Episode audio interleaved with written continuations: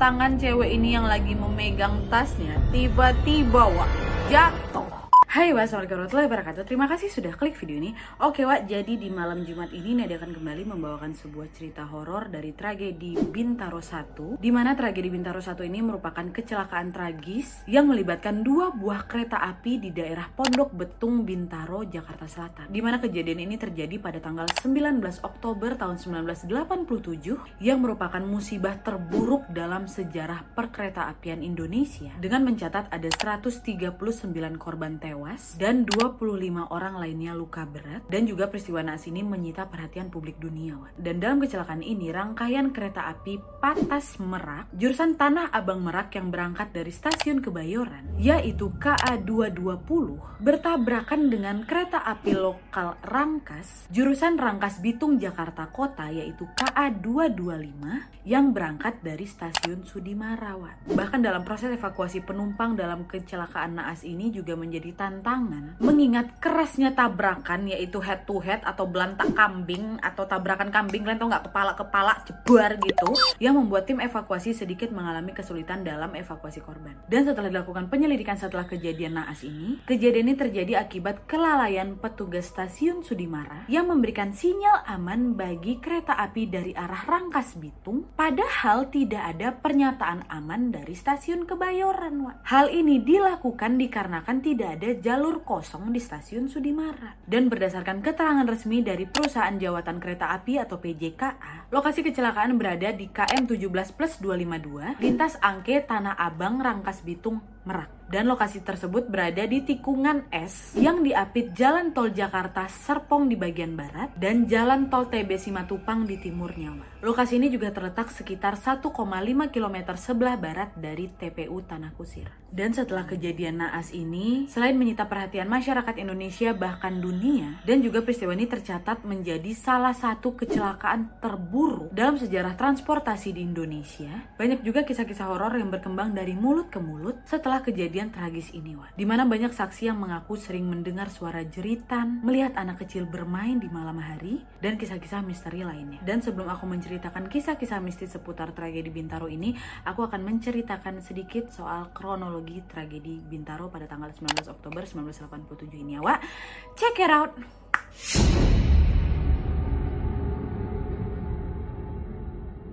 Oke Wak, jadi kejadian naas itu terjadi di hari Senin pagi sekitar jam 7 Di mana ini merupakan waktu padat penumpang dari KA 225 dari Rangkas Bitung ke Jakarta Kota. Kereta ini mengangkut 1887 orang penumpang. Dan memang betul penumpang di KA 225 ini sudah melebihi kapasitas Atau sudah melebihi kepadatan maksimal Yaitu 200% dari kapasitas padat penumpang Wak Bahkan para penumpang di KA 225 ini sudah memenuhi lokomotif dan atap gerbang. Sementara situasi berbeda tampak di KA 220 jurusan Tanah Abang Merak, di mana kereta api ini terisi oleh 478 penumpang dengan kapasitas angkut dari KA 220 ini adalah 685 penumpang. Dan kepadatan dari KA 220 ini menyentuh angka 72,6%. Masih dalam batas normal, Wak. Semua penumpang dapat tempat duduk. Kemudian pada pukul 6 lewat 46 pagi, pemimpin perjalanan Perjalanan Kereta Api atau PPKA Stasiun Kebayoran mengabarkan bahwa KA220 dengan masinis Amung Sonaria berangkat dari Stasiun Kebayoran arah timur menuju Stasiun Sudimara arah barat. Tuan. Dan kabar ini pun mengejutkan PPKA di Stasiun Sudimara dikarenakan ada tiga jalur di Stasiun Sudimara yang sudah terisi, salah satunya oleh KA225 ini. Dan dalam keadaan itu, Stasiun Sudimara tidak mungkin melakukan persilangan dengan KA220 yang akan datang dari Stasiun Kebayoran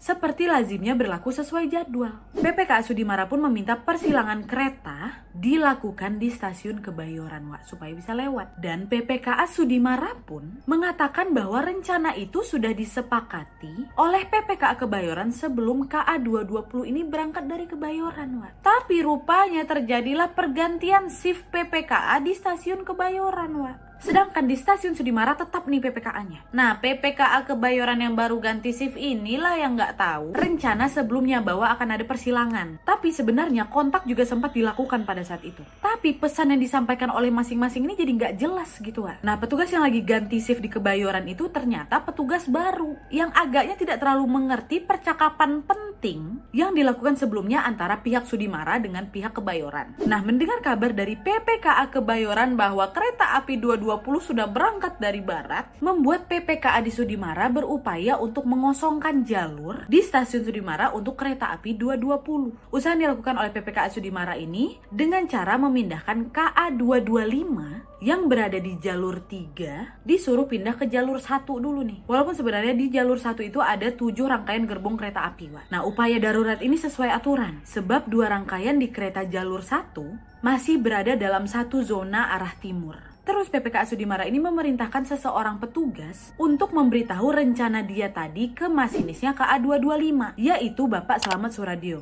Tapi sayangnya Pak Selamat ini malah membawa kereta KA225 ini meninggalkan stasiun Sudimara bergerak ke stasiun Kebayoran pada pukul 6.50 pagi. Nggak jadi dipindahkan ke jalur satuan. Kenapa? Karena keputusan yang Selamat lakukan ini berbekal dari rencana awal tadi, rencana persilangan tadi yang dilakukan oleh PPKA Sudimara yang belum ganti shift tadi dan PPKA Kebayoran di stasiun Kebayoran. Nah, dia tidak mengetahui bahwa ada serangkaian kereta yang berangkat juga dari Kebayoran. Nah, kan seharusnya kereta api KA225 ini berhenti di stasiun Sudimara menunggu sampai kereta api KA220 dari Jakarta ini lewat. Nah, dari sana lah PPKA Sudimara panik di mana dia akan mengetahui bahwa dua kereta api ini bakal tabrakan di jalur yang sama apabila KA225 ini tidak dihentikan. Bahkan seorang petugas Sudimara pun berlari sembari menggerakkan kedua tangannya di mana dia ini memberikan tanda kepada kereta supaya bisa berhenti. Dia juga turut membunyikan trompetnya, tapi sayangnya Pak Slamet tadi, masinis tadi, tidak melihat tanda dan bunyi peringatan tersebut yang mengisyaratkan dia untuk berhenti. Yang ada malah Pak Slamet ini terus melajukan keretanya semakin cepat Hingga akhirnya pada tikungan sepanjang 407 meter, Selamat terkejut ketika dia melihat kereta dari arah timur. Dan sama juga penumpang di lokomotif KA225 ini juga ikut panik dan kaget dan sebagian dari mereka pun melompat dari kereta api. Sementara masinis dari KA220 ini berusaha mengerem keretanya tapi terlambat. Masinis KA220 pun melompat, dua rangkaian kereta api ini terus melaju dan dah tabrakan. Dentuman dahsyat, penumpang terjepit, potongan tubuh berserakan di sekitar bagian depan kereta. Tanah Bintaro kian memerah dan hari itulah menjadi hari paling kelam dalam sejarah transportasi Indonesia. Dan pada tanggal 19 Oktober 1987 itu Indonesia pun berkabung dan kecelakaan mengenaskan ini memakan korban 139 orang tewas dan 254 orang lainnya luka berat. Dan melalui video ini aku juga turut mengucapkan rasa bela sungkawa kepada teman-teman yang mungkin teman keluarga atau bahkan rekan-rekannya menjadi salah satu korban dari tragedi Bintaro ini awak. Semoga almarhum dan almarhumah diterima di sisinya dan keluarga ditinggalkan mendapatkan kesabaran dan kesehatan yang berlimpah dari Allah. Amin. Dan setelah kejadian ini, masinis dari KA225 yaitu Bapak Selamat dituding sebagai penyebab kecelakaan, Wak. Beliau pun dipecat secara tidak hormat dari pekerjaannya sebagai masinis dan Pak Selamat pun harus hidup terlunta-lunta di hari tuanya ini, Wak. Dan yang mirisnya lagi, semua gaji dan uang pensiunnya katanya ditahan oleh negara tanpa melalui peradilan yang jelas. Dan ada juga yang mengatakan bahwa pada saat kejadian itu Pak Selamat tidak melompat atau tidak meninggalkan keretanya. Dia mengatakan itu adalah fitnah dan dia juga sempat melihatkan beberapa lukanya yang menunjukkan bahwa pada saat kejadian dia itu ada dalam kereta. Wah, katanya seperti itu. Tapi yang jelas kejadian naas ini tidak hanya menyita perhatian publik seputar tragis dan menegangkannya kejadian tersebut, tapi kejadian ini juga turut menyita perhatian publik dikarenakan kisah-kisah misterius yang terjadi pasca kejadian ini, Wak. Dan sekarang aku akan masuk ke beberapa kisah-kisah misterius dan horor seputar tragedi Bintaro 1. Check it out.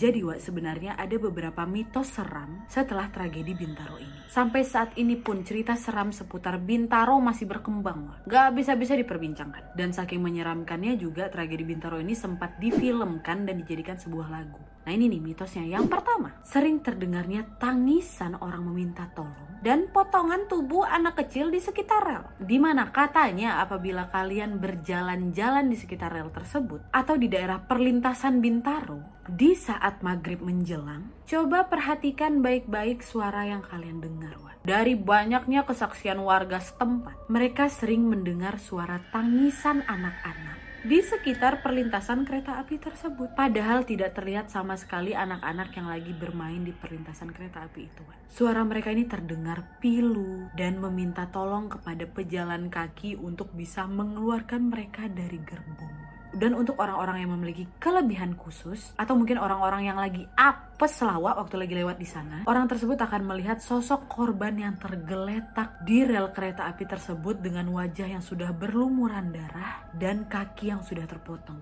Dan lebih seramnya lagi, banyak juga warga yang mengaku sering melihat potongan tubuh anak kecil yang berserakan di samping atau di tengah rel kereta api. Dan ada juga kisah lainnya yang disampaikan oleh seorang tukang ojek yang bernama Mas Hudi, di mana dia ini menceritakan pengalaman pribadinya di sekitar Bintaro tersebut. Di mana dia menceritakan bahwa sekitar jam setengah 12 malam, Mas Hudi ini masih aja duduk di motornya kan untuk menunggu penumpang. Sebenarnya pada saat itu Mas Hudi ini udah lelah, wah udah capek. Tapi karena merasa penghasilannya kurang, akhirnya dia masih narik lagi nih, masih nunggu penumpang. Suasana stasiun pada saat itu sudah sepi. Mas Hudi pun sudah sedikit putus asa, tetapi senyumnya Mas Hudi ini langsung merekah ketika dia melihat ada seorang perempuan keluar dari stasiun. Wak. Wanita itu mengenakan setelan rapih, lengkap dengan blazer, kayak baru balik kantor. Nah setelah melihat cewek itu, Mas Hudi pun langsung mendekati cewek tersebut dan menawarkan jasanya kepada cewek itu.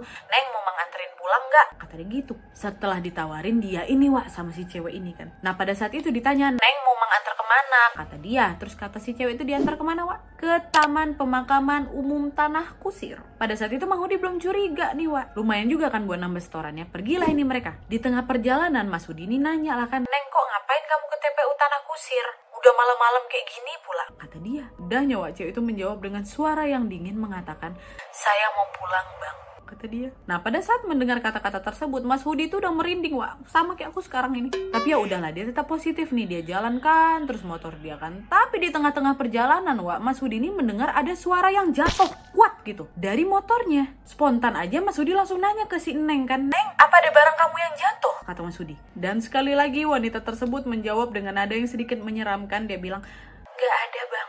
Kata dia gitu. Wah. Hmm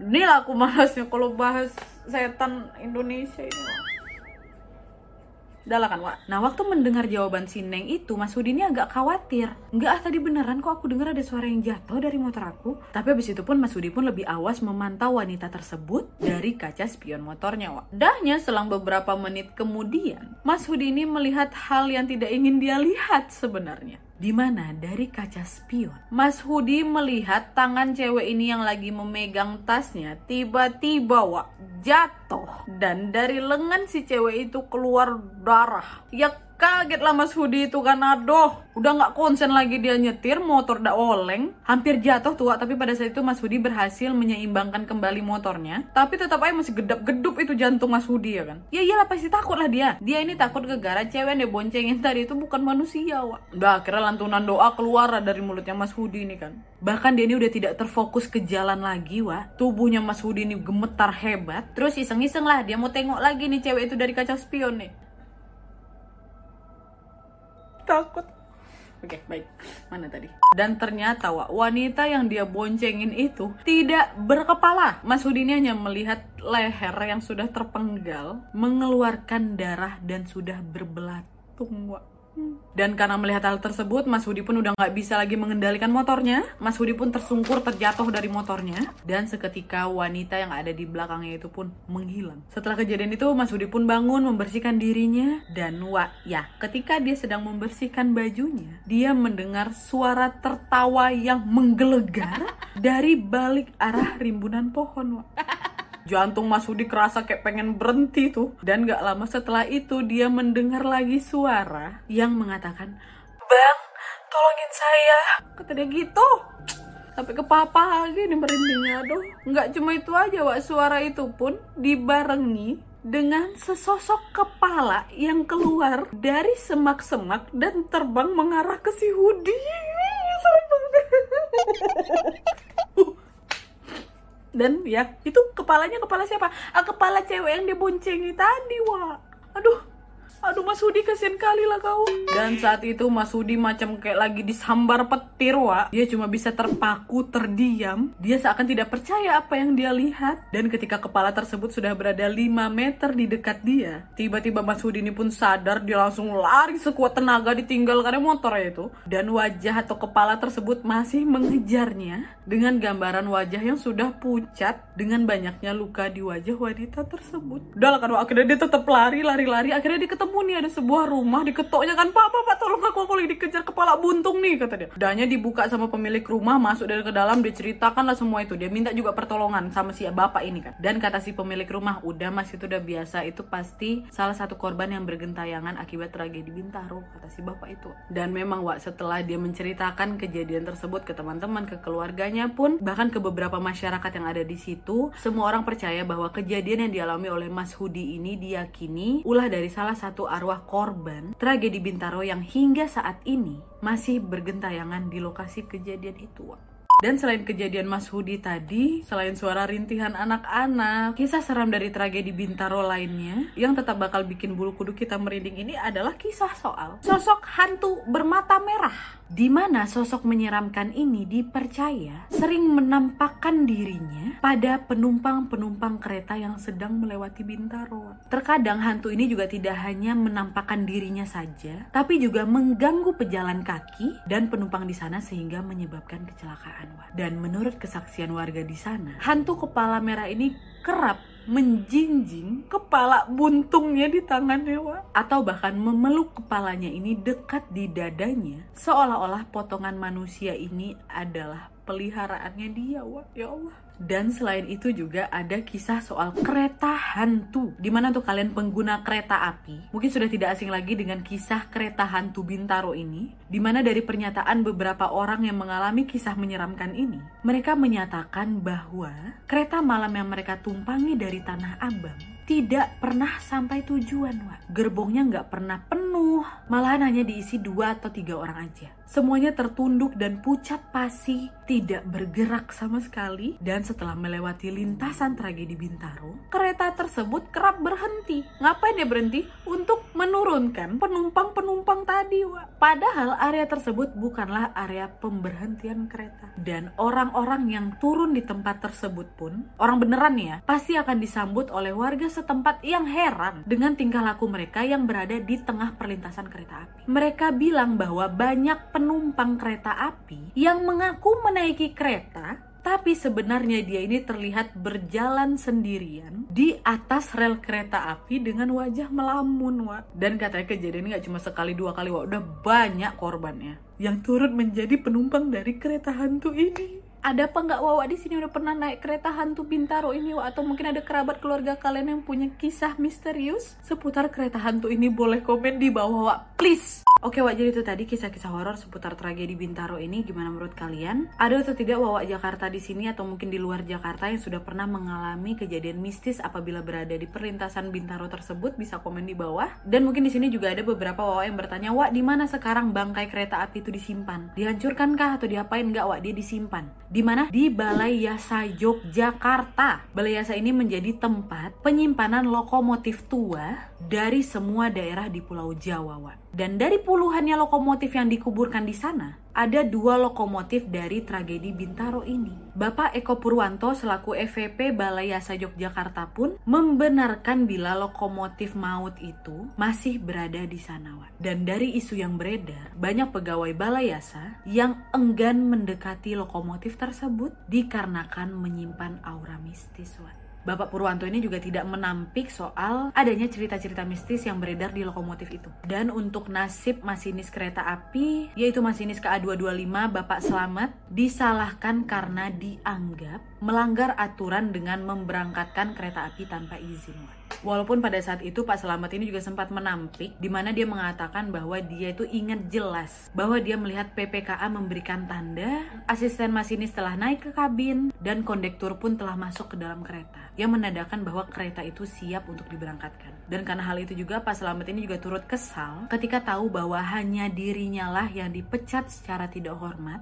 dan juga tidak mendapatkan uang pensiun. Dan akibat kecelakaan tersebut Pak Selamat ini pun mengalami gangguan kesehatan dan trauma pasca kecelakaan juga masih dia rasakan Wak. Setelah tidak berada lagi di Jakarta, Pak Selamat ini pulang ke kampungnya di Purworejo, Jawa Tengah dan dia memilih untuk menjual rokok eceran. Oke Wak, jadi itu tadi kisahnya dan kembali lagi aku mengucapkan turut rasa bela sungkawa kepada para korban yang menjadi korban di tragedi Bintaro ini dan sekali lagi semoga keluarga atau kerabat yang ditinggalkan mendapatkan kesabaran dan kesehatan yang berlimpah dari Allah ya Wak ya. Amin ya rabbal alamin. Oke Wak, jadi sekian dulu videonya. Terima kasih yang sudah menonton. Kalau kalian suka video ini, klik like-nya. Jangan lupa komen di bawah untuk ide dan saran-saran untuk video selanjutnya. Jangan lupa nyalain notifikasinya supaya kalian tahu kalau aku upload video baru. And as always, jangan lupa untuk klik tombol subscribe supaya kalian sama-sama tahu informasi menarik dan menegangkan dari channel aku. See you next video, Wak. Bye!